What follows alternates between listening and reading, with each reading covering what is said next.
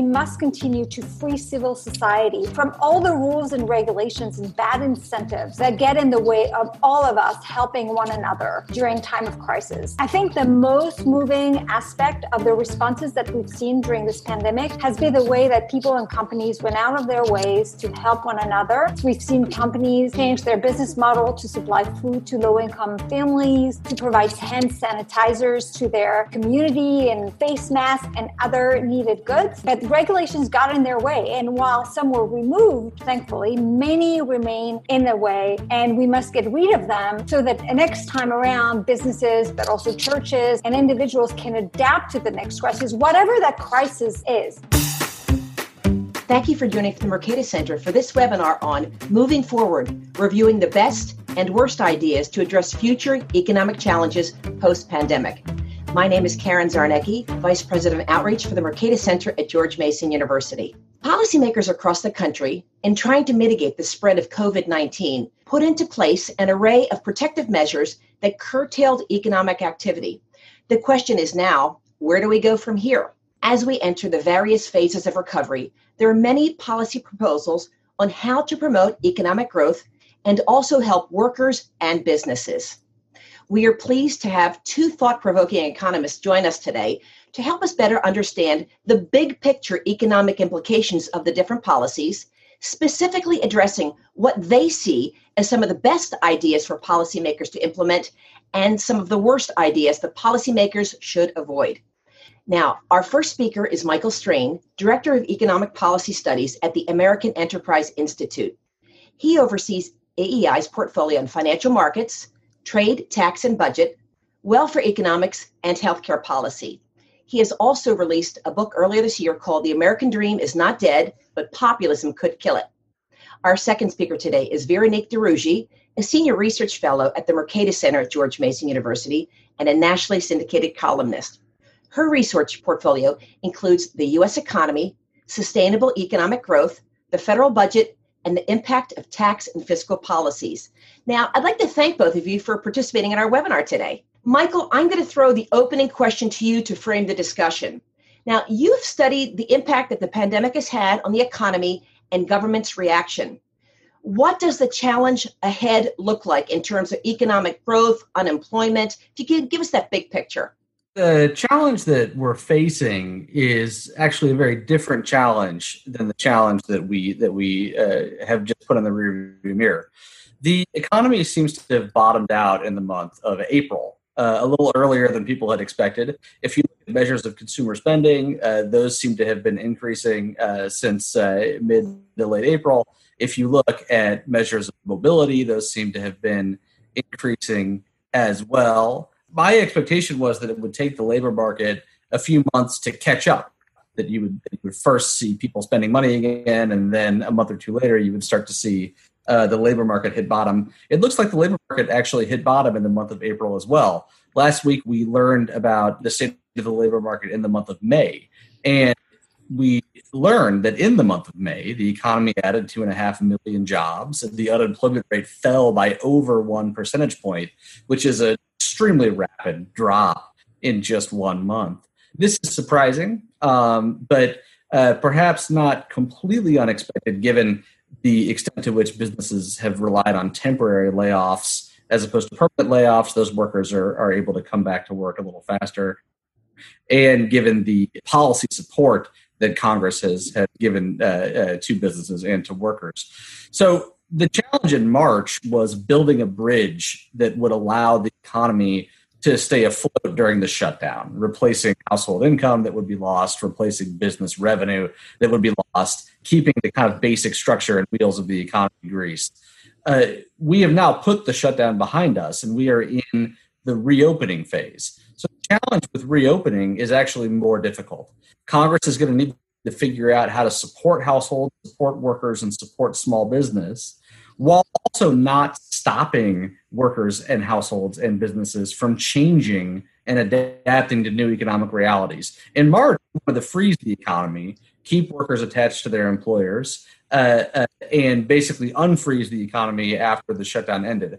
We don't want to freeze anymore. We want to allow some industries to shrink and other industries to expand. We want to allow businesses to lay off workers if that's in their best interest, and then we want the workers to find new jobs. So the policy challenge is both to support the economy and to allow it to change in the ways that are necessary for medium term prosperity. That's a much harder challenge, uh, and we'll see how Congress does with it.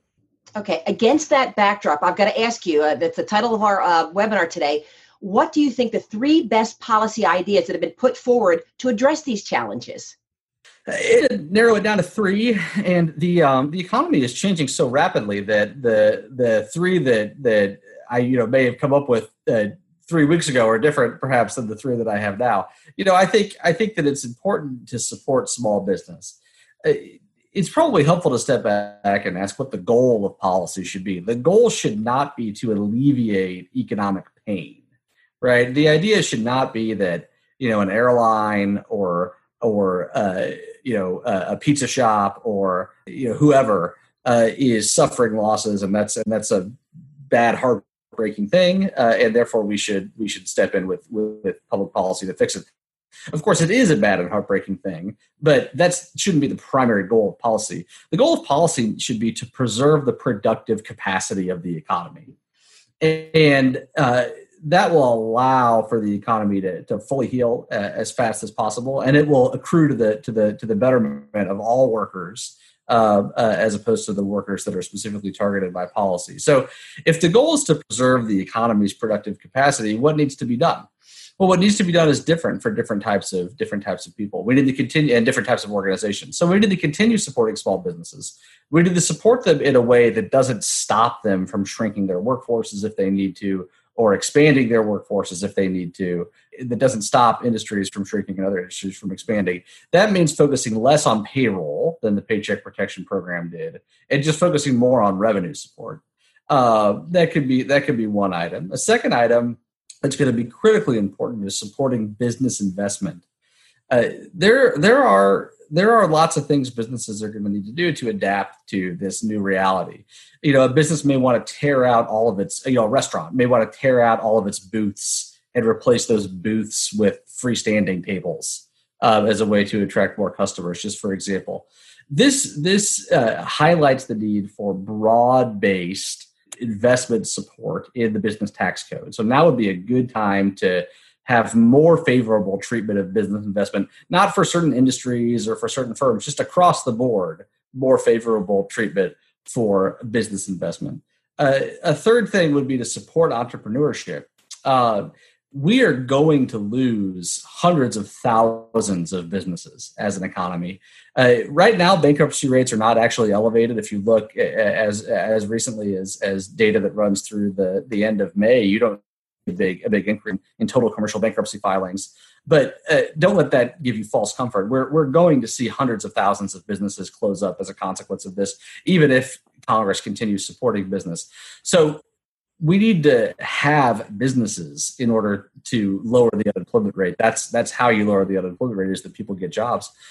Uh, so things that can be done to support business, uh, to support entrepreneurship, uh, better regulatory climate, uh, things of this nature, uh, I think will be critically important because we know that it's new businesses that create a disproportionate share of jobs. So if you want unemployed workers to flow into into uh, uh, uh, employment, you're going to need to replace those businesses that that are going to that are going to go bankrupt. You I'm going to stop you there because I want to turn it over to Vera. Now, Vera also has been reviewing all the different proposals that are out there and um, that have been uh, impacting the economy. And uh, Vera, what are your three best ideas that you've seen for economic recovery? So there are a lot of good ideas, and I actually like a lot of how uh, Michael framed this. And I want to focus on what we should be doing going uh, forward. And so I picked, you know, three. And the reason why I picked the three that I picked is because, in my opinion, they are best targeted to address the problem at hand, while they also allow for the flexibility that we need to recover. It allows innovation, and these policies also capitalize on the wave of deregulation that we've seen implemented in the last few months without bankrupting future generation. I feel it's my it's my role to remind uh, that we have some sort of obligation to future generations. And so my first idea is one that was proposed by Arnold Kling. It was originally put forward as an alternative to the payroll protection program that Michael mentioned.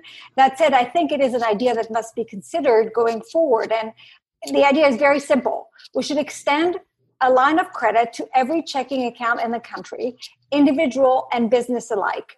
The individual part matters because even though we talk about how this would really help businesses, 81% of small businesses in America are sole proprietors. Hmm. They're one man show. They do not exist really as a business in the eyes of the federal government, and they have a harder time getting loans through bigger programs like the PPP. But also, individuals they need to stay on top of their rents and they their car payments and all of that stuff. And when they do that helps business too. But before i move on to my second policy i want to actually say that these loans must be repayable. I mean they're backed by the government they're very low rate uh, but they need to be repayable because that creates all the correct incentives needed to inject liquidity into the market to the firms and people who actually need it without leading to abuses so the second idea is kind of more out there and is less targeted at the next few months is this idea that we must continue to free civil society from all the rules and regulations and bad incentives uh, that get in the way of all of us helping one another during time of crisis. I mean i think the most moving aspect of the responses that we've seen during this pandemic has been the way that people and companies went out of their ways to help one another uh, for instance, we've seen companies change their business model to supply food to low income families, uh, um, to provide hand sanitizers to their community and, and face masks and other needed goods. Uh, the, but regulations got in their way. And while some were removed, thankfully, many remain in the way, and we must get rid of them so that next time around businesses but also churches and, and individuals can adapt to the next crisis whatever that crisis is actually because we don't know that the next big crisis is going to be a pandemic.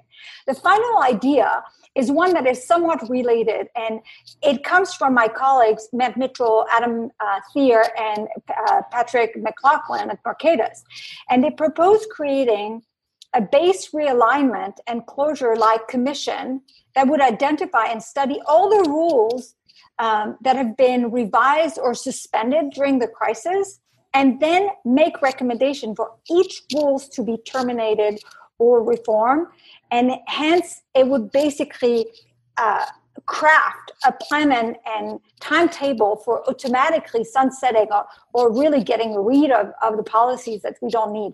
I think this idea can also be applied to future regulation that we still need to actually put on the chopping block or at least certainly put up for review.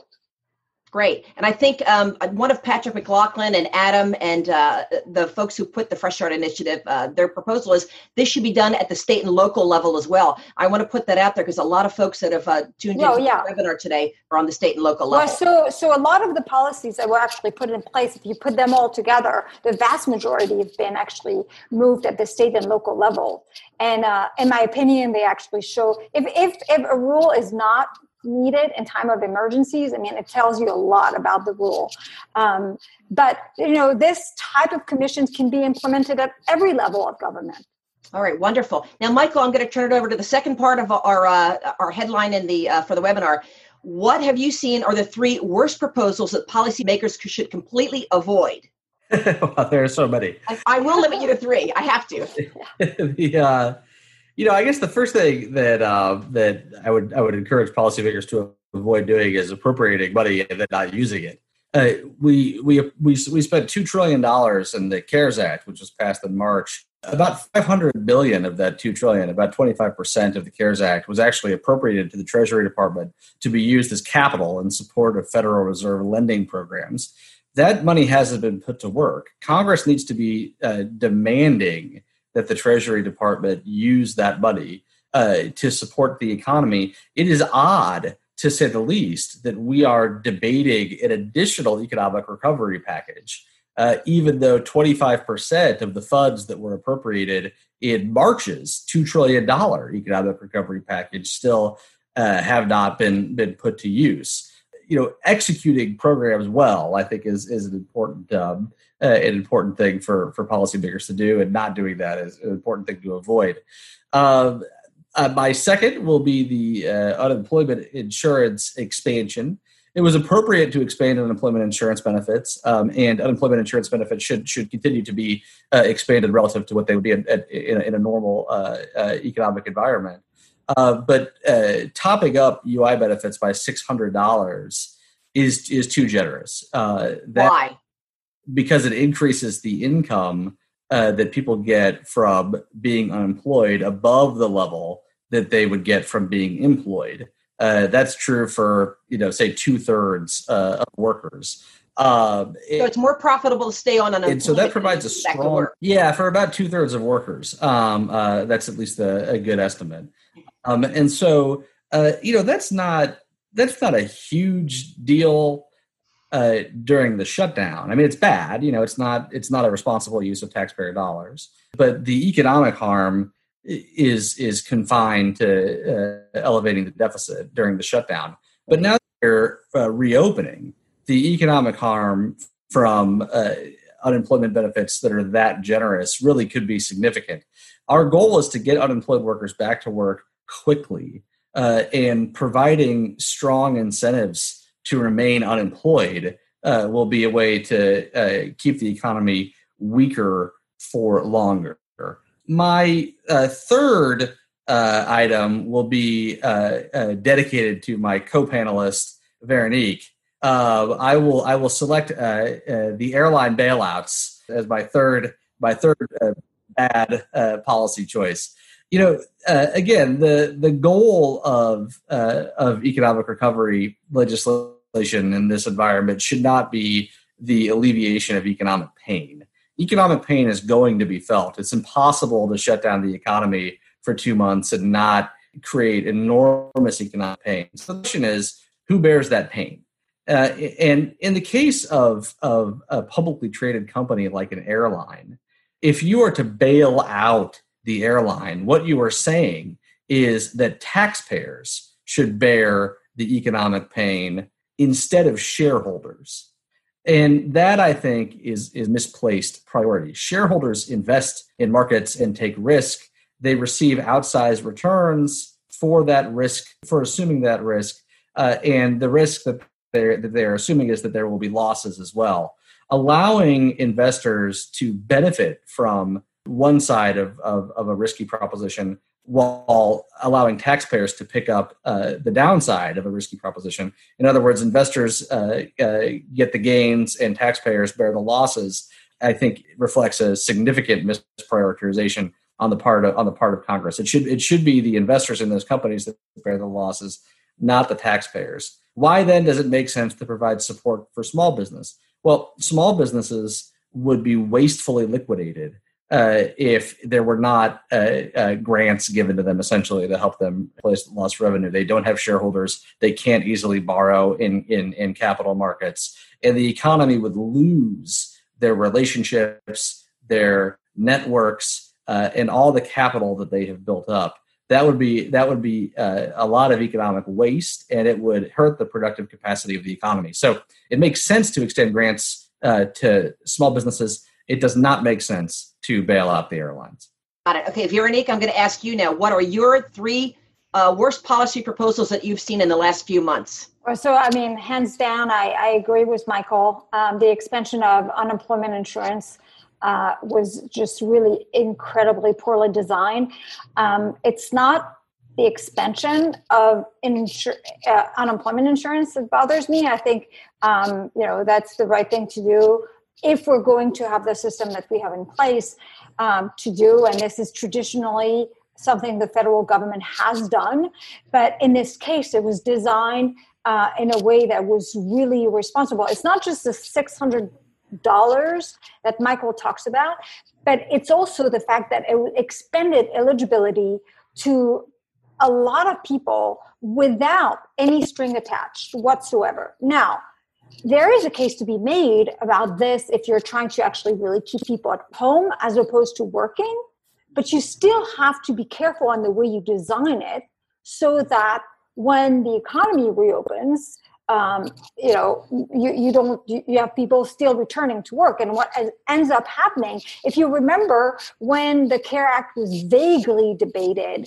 and, and the unemployment insurance expansion, there were senators who were actually raising the alarm saying that workers were going to quit their job and people like laughed at them but actually yes it is true for all the workers who weren't eligible before um, these workers actually were going to be eligible and could basically quit their jobs under a variety of reasons. And some of them were very legit, you know, childcare, fear of the virus. But since there was no requirement to ever go back if the economy recovered, um, it, it, was really problematic the way it was done. And so I think like expanding the unemployment insurance in the form that it was designed originally would be a tremendous mistake. Uh, so that's just hands down my my my top uh, my top uh, worst policy. What are uh, the, the other two? Then? One will be uh, will be uh, will be airline bailouts. I mean, I actually you know I company bailouts. I mean, uh, my colleagues and I and Mercatus have taken very firm stands and done a lot of research on on why they are bad. I will venture to say that there is a reason uh, and I agree with everything Michael said about it, but I will say there is a reason why airlines actually were the first one out of the gate asking for a bailout, and that is because they have been bailed out before. And it's not as if they don't have a good alternative to the situation that they were in, which is bankruptcy. Right. And they have gone through bankruptcy, and you can fly safely in bankruptcy, and you still get out of bankruptcy especially if this crisis wasn't going to go on forever and ever and ever, like fairly intact with still a lot of your assets.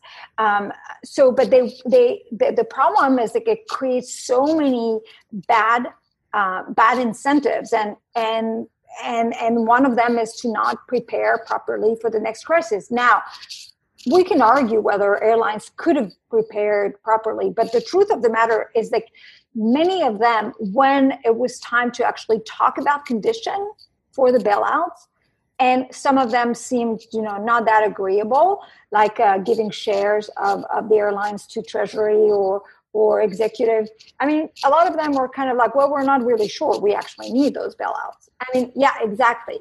Like because you have alternative ways. And and so that was a terrible lesson i mean we never seem to learn that lesson. And i just really hope that this is the last time i'm i'm not holding my breath that there will be airline bailout in this country. Okay you have a third. What is your third? So my third one, actually, I was going to tease Michael about using um, the SBA as a means to implement the uh, PPP, but I, I want to actually talk about something uh, slightly bigger, and we can we can uh, bicker at each other later. Right. Um, and that is actually the thing that really I thought was done extremely poorly is that everyone was rushing, and rather than actually having a conversation and try to think about whether we should help companies help or uh, help individuals and or do a balance of both or when we were helping individuals whether we should be sending checks or extend paid leave or or or unemployment benefit we ended up doing absolutely everything. Everything. We threw everything out uh, out there. And and without thinking so much about the consequences about the incentive or disincentive that it would create the fact that some of these policies actually counteract against each other for instance the unemployment insurance is very detrimental to companies who are trying to use PPP because one of the conditions for not having to repay your loan is that you retain your employees. But when your employees have a strong incentive and the means to actually drop out of the job, right, it makes it really hard for some companies to keep their employees and hence, you know, to to get their loan forgiven. So I think we did. They, Congress did a very poor job at actually thinking through. I think sometimes it's worth, you know, just stopping a little bit and try to kind of say, what are we going to do? Instead, we did everything. And I understand that they were egg on by a lot of policy people who said, you know, you can't go too big, you can't do enough. But I think that was a big mistake. All right, we've got a lot of questions that have come in, and I'm going to start with this first one here. The $600 unemployment bonus is clearly beneficial on the demand side, but harmful on the supply side. What are the costs and benefits of swapping some of that bonus for a more universal payment? For example, several more rounds of economic impact payments. Michael, I'll throw that to you first. Well, I think um, it's there's a sense in which it's a challenging problem because uh, you know you don't uh, from a macroeconomic perspective. I don't think you want to just withdraw all of that money uh, at once. Um, that money is going to support spending. Uh, it's important that people be spending money right now. That's how the economy is going to recover. And so, if you just take unemployment benefits and reduce them by two thirds on average, that's going to to hurt the macroeconomy. So the, the, the, question is, what do you do with with that money if you're not going to just cut it off abruptly? Uh, and uh, you know, I think the the the best thing to do with it, you know, really may be to uh, turn the problem on its head, and instead of having a, a, disincentive to get a job, which uh, which uh, the six hundred dollar plus up would do, turn it into an incentive to get a job. Turn it into a, a reemployment bonus. So still targeted on unemployed workers. Uh, I mean, it, it is still unemployment insurance, uh, but uh, say uh, that if you get a job, you know, then you can keep 300 of the $600 if you don't get a job you can keep 200 of the of the of the $600 so give workers an incentive to actually get a job and, and get back to work while also not withdrawing all of that money at once. I think some some in congress have been proposing that to do exactly what you're saying. Vera what would you like to say? Well, so I I really have mixed, very mixed feelings about actually this idea of a, a, bonus reemployment thing. First, I mean, and I mean, I again, we could you know bicker about whether um, the the this you know the Keynesian idea of like the spending is good for the economy. Well, I mean, good for the economy done this way. Um, it's if it's government, you know, if it's government spending, it comes from somewhere. So I'm not sure how big the multiplier actually really going is going to be. Uh, but the bonus thing actually, I find problematic in several ways. First, because I've said it for many other different policies that two wrongs don't make a right. Now, we have a problem right now, but the economy, I mean, the, the, this is supposed to expire in July, that bonus, that extra $600 bonus. Right. Well, let's let this expire and let's let's start from scratch and actually do an expansion of UI that is actually more in check we're not creating all these big disincentive to work. The other thing is like I, you know, I hate to be saying this, but I'm just really worried about the I don't know if it's cultural or what what to call it, but the what we're what we're teaching people if we're saying that you know we the government can actually pay you to work to to to not work, but also you know pay you to go back to work. Uh, I think it is, you know, it, it's a problem. Maybe this one time, one time around, it won't be. But I, so I, I have really mixed feelings. Uh, and I, my preferred position would be just let everything expire and then just, just redo a good type an expansion that is not doesn't suffer from all these problems. Here's some news. Someone just type, uh, sent in the chat box. Idaho is going forward with a reemployment bonus, a one-time cash bonus of $1,500 for full-time work, and a $750 uh, uh, bonus for part-time work. So at least Idaho. A great state. Yeah. A great state. Great people. Well, I mean, this is the greatness of, uh, of our system, right? It's like we can see um, how Idaho is doing, and uh, and then maybe Idaho, Idaho will prove to actually have done exactly the right thing. Yeah. Okay, we're going to go on to the next question. It says, How can states best prepare for the looming surge of foreclosures and auto repossessions, especially considering the end of the additional UI benefits in July and temporary restrictions being lifted? So, how do you prepare for the uh, surge of foreclosures and auto repossessions? So I, I, haven't thought about this particular question in, details, but I mean, I would, I'd, I'd, like to plug in again this idea of a line of credit. The, the reason why I think this idea is actually a, a, a good one, and I don't know that it, again, all these ideas that Michael and I are talking about, all the good ones, um, none of them, right, are enough if the economy stays closed for a long period of time. There's just no silver bullet to this.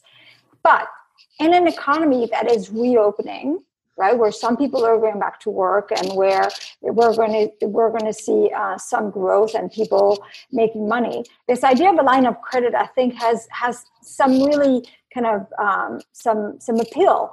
You uh, you put you give uh, a line of credit to every checking account, and and and and because it is repayable, in spite of having a very low rate and being guaranteed by the federal government, you all those people who actually need them there's basically you don't need in its design to say to tell people this can only be used for this or that right? And you can people can actually use it for whatever it is they actually need and when they need it. They don't need to to rush out the door immediately to apply when they don't need it and yet they have this safety net in case in the future they need it either because they don't go back to work as fast as they thought or when they go back to work it's only in a part-time basis or you know they go back to work but they they have to hire someone to watch their children because they're not back at school.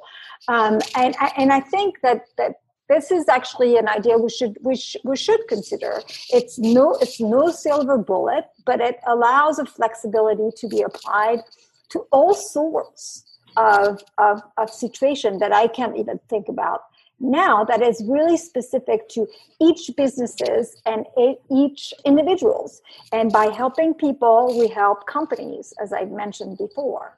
Okay we've got a lot more questions but one uh, i also received in the chat box alex adams uh, whom we've worked with on reg reform at Mercatus, is actually leading that effort in idaho. And the uh, Great man. We, we like Alex. Um, and the uh, question was, what about the people who aren't getting that $600 bonus? What about them? Are they left out in all of this? the workers who stayed on the job and feel like they're not getting the same benefits as the po- folks on unemployment. Well, I mean, yeah, I mean that's one that's one reason to to to withdraw the the the bonus. Um, I mean there are there are equity considerations. You know, uh, six hundred dollars a week. That's a lot of money. Uh, that's thirty thousand dollars a year. Uh, uh you know, and that's on top of the $300 average UI payment. So you're talking about $900, $950 a week on average. Mm-hmm.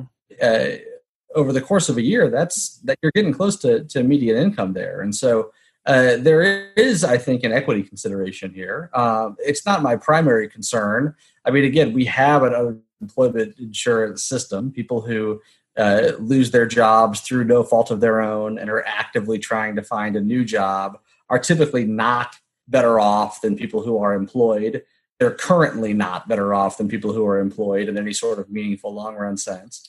Uh, uh, and you know they do pay into the unemployment insurance system. Uh, uh, you know, it's social insurance, in other words. It's not. It's not. It's not a, a you know cash welfare as traditionally understood. But when you start when you start giving people nine hundred thousand dollars a week, uh, you know, then you know it's not reasonable that that, that some workers are, are going to feel like that's that's not fair, and and that's why uh, we should only do those sorts of things in extraordinary situations. And uh, at this point, the extraordinary situation really is in the rearview mirror. All 50 states are at least partially reopened. The other thing that I would like to, since there are a lot of uh, state state policy people is like i mean it is worth also considering about the effect of this expansion will have on the uh, uh, ui uh, trust fund in the states. I mean because as more people are incentivized to actually use unemployment benefits rather than work i mean the states are actually it's not just the federal government that is actually put put into to pay all this but um, you know the, the states are also put in a position where those who weren't eligible before uh, are going to be eligible not just for the $600 but also for the state benefits. And that is going to be i think something that states are going to have a hard time dealing with. All right let's move on. Let's get short answers if we can because we've got a lot of questions how should municipalities cope with reduced sales taxes and state aid payments? Raid the piggy bank, i.e., the fund balance? The funding levels at state and localities are are well, I'll, I'll, go ahead and, and infuriate uh, Veronique and say that I think that the federal government should give some financial assistance to state and, and municipal uh, governments right you right can't now. infuriate me, Michael. It's you. you know, I tolerate every, you know, everything from you. all my all of my apostasy. They're not. Uh, these states are not allowed to run balanced budgets. Uh, they're going to suffer a significant reduction in tax revenue. They're going to have uh, significant expenses as a consequence of the coronavirus. Not just public health expenses. Local school districts are going to have to spend a lot of money getting their schools ready for the fall. Uh, and so the choice that these states face is not to spend money on essential services or to lay off a whole bunch of workers or to do both. And in fact, we've already seen considerable layoffs. Uh, you know, in the month of May, we had broad-based employment gains, except for uh, state and local government. Uh, it, you know, the concern that that conservatives typically have, of course, is that is that several of these states have really badly mismanaged their pension systems, and uh, and it's not reasonable to expect citizens of other states to contribute tax revenue to bail out those pension systems. I think this just speaks to the need for Congress to target the relief to, to state and local governments so that it isn't used on on pension systems and and uh, that it is used on on um, uh, pandemic recession uh, related economic recovery. Um, but I actually view this as a pretty critical component of what Congress needs to do to support the economy right now. Uh, and uh, my expectation is that uh, sometime in the next month or so, we will see some action on this. Vero, do you have comments on that? Yes, um, I. Know, so I usually do not support. I mean, uh, the bailout of, of state and local governments, and I am sure that we're going to see some action on this.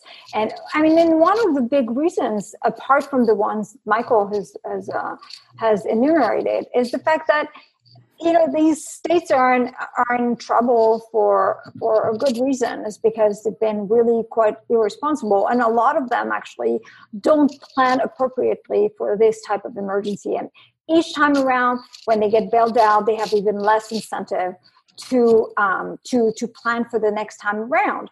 Uh, and so i think uh, Michael makes a lot of very good uh, points about why we should do it in this particular case. Um, I agree.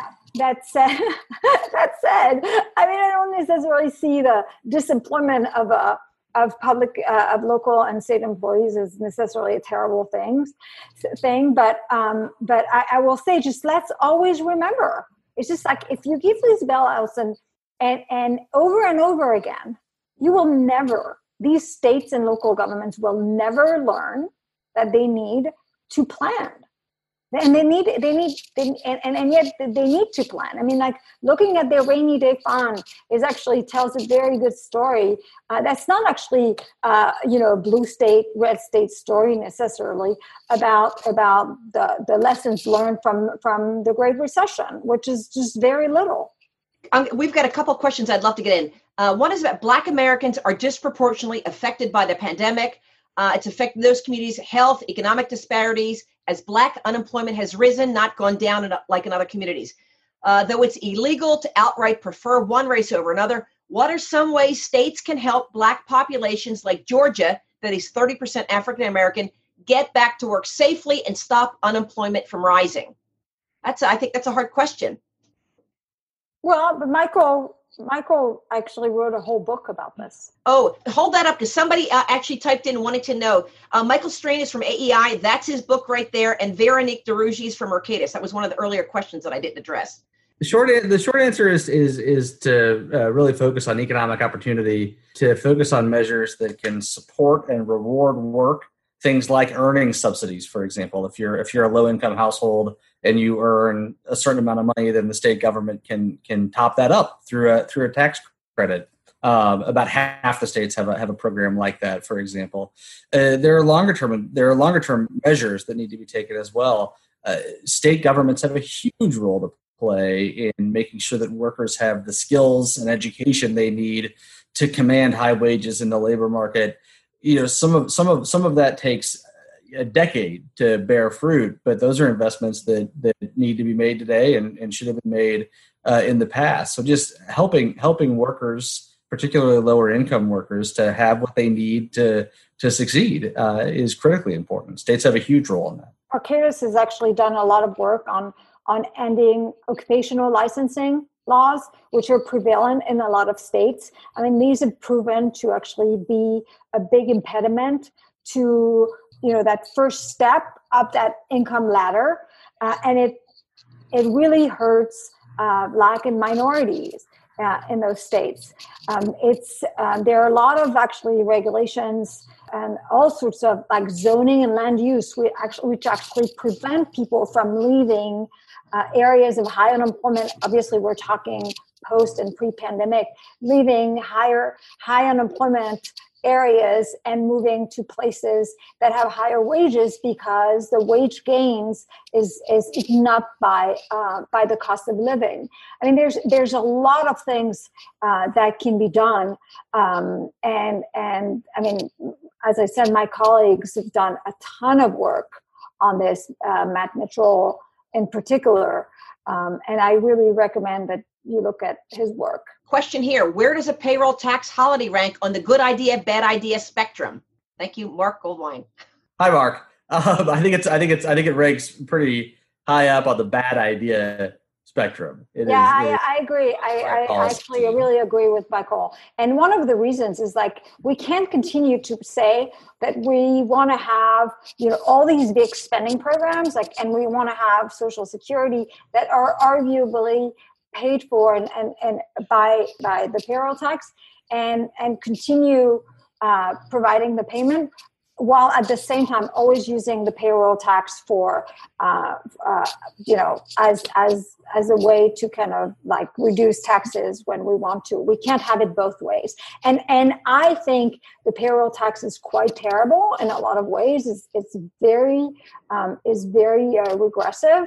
But I, I think that it kind of we can't have it both ways and the we have 13% unemployment the payroll tax uh, a payroll tax or a payroll tax holiday would boost my income considerably, and it would do nothing for the 13% yeah, of who don't have a job right now. All right, uh, um, we're going to close with this one question. Uh, but if anybody has a, would like to follow up with either a Veronique or Michael, um, just shoot us an email and we'll put you in touch with them. If we did not get to answer your question, um, there are some very good ones here, um, but uh, uh I'm trying to get enough of a, a broad swath of questions in. Okay, a question came in. What are the problems with expanding the paid leave mandate? Should they be extended an additional year or permanently? Vero. No. Okay, that's no, very- certainly not permanently. I well, think. Uh, I mean, it's just like uh, there's. I have said at the beginning of, of this. Well, I'm I'm like a really a very very very very very strong opponent. I can't add, add too many varies to to this of of uh, a federal provision of paid leave um, because of actually it would hurt the people. We pretend we want to we want to we want to help. Um, i've said that there is a role during the recession and in this case in particular not all recession to actually extending targeted uh, to to put in place targeted uh, payroll tax as long as it was extremely temporary. And i think that doing doing a broad extension uh, you know just and especially a long-term one would be would be a disaster Michael, you get the final word on that. Yeah, I, I agree with that. I mean, I think you know the um, the uh, a permanent uh, federal paid family leave program would uh, really make it harder for a lot of lower income younger women to get jobs, and uh, we should be doing things, particularly at a time like this. We should be doing things to help lower income Americans uh, uh, get into into employment, not not erecting obstacles in their path. And the thing that people need to understand is like it sounds good, right? The people who are in jobs right now where they don't have paid leave, if they have it, in theory, at least at the beginning, they have they keep their wages plus they have this benefit. But the truth of the matter is that going forward, what's going to happen is that employers are willing to pay total benefits. And what ends up happening is because they now have to pay for that benefit, they shrink the amount of wages that employees get. So the ones who are hurt the most by this, right, is going to be those with already the lower wages in the first place. And people say, well, it's unfair that employers are doing this. But that's actually, you know, that's just a way companies can survive is not to to throw a ton of money that they don't have at employees We're at the end of our time. We don't want anybody to get Zoom fatigue. Zoom fatigue. I can't even say it anymore. Uh, but I want to thank everyone for joining us. Thank you, Michael Strain from AEI for joining us. Thank you, very Veronique de Rugy of Mercatus. If anybody would like to follow up, again, please send us an email. We'll put you in contact with them and get your questions answered. And thank you all for joining us.